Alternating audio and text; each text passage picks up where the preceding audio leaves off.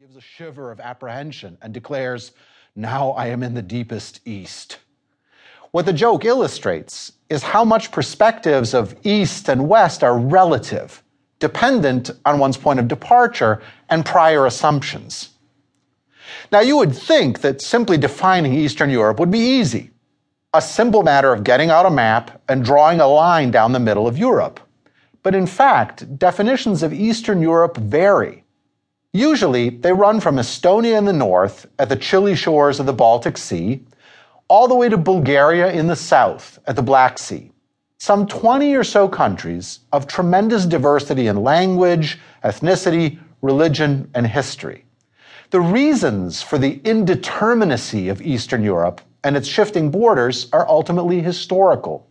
This other Europe, as it has sometimes been called, has found itself over the centuries wedged between the series of empires the Russian, Ottoman Turkish, Habsburg Austrian, and German empires. And it's this geopolitical reality that has shaped Eastern European history. So, in a word, Eastern Europe is a strategically crucial location, and over the centuries has been a really dangerous piece of real estate.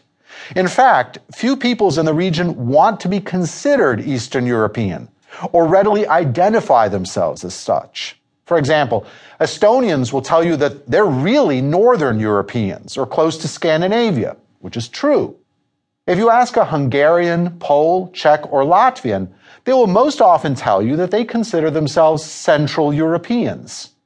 Czechs point out, quite correctly, that their capital of Prague is actually to the west of Vienna, Austria. Meanwhile, Lithuanians are proud that a geographical commission of experts officially pinpointed the central point of Europe in a field in Lithuania. But there's a whole other series of other rival spots that are also claimed as the center of Europe, depending on how you draw the lines. Some people in this region instead insist on it being called Eastern Central Europe, which is a very fine distinction. A subcategory of all of this involves the label Balkan, which is also rejected by many in the southeastern European region. A key point, then, is that hardly anyone wants to be in Eastern Europe. This is because Eastern Europe's past conjures up images of economic backwardness, communist repression, the Iron Curtain, and periods of intense fragmentation and violence. The very word balkanization is synonymous with disorder and ethnic cleansing, allegedly uniquely linked to the southern reaches of Eastern Europe. This is a historical experience conditioned by being between massive empires, often empires that were contending with one another. As a result, this area has been fought over, repeatedly divided, and full of turmoil. No wonder that people want to get out. For Western Europe, Eastern Europe has also often functioned as a sort of foil, uh, the other against which they can define themselves.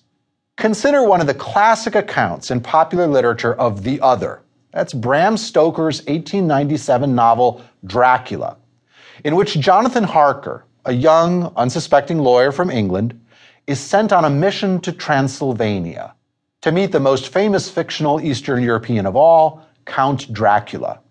Heading into the Carpathian Mountains, the lawyer is aware that he is entering one of the wildest and least known portions of Europe, not even shown on maps. And the atmosphere is one of mystery, wildness, and backwardness. Harker observes that in this land with many different ethnic groups, quote, every known superstition in the world is gathered into the horseshoe of the Carpathians as if it were the center of some sort of imaginative whirlpool, end quote. He notes that the farther east one goes, the more unpunctual the trains. Little wonder then that he asks himself with a, a sense of foreboding, what sort of place had I come to, and among what kind of people? The answer, of course, is that he has landed in the castle of a vampire who will seek to import his evil into the very heart of Western civilization. Britain. Let's start by listing each of the present day countries we will include in our definition of Eastern Europe. As I just noted, this is a contentious issue, but we'll follow a productive criterion of including those countries from the Baltic Sea to the Black Sea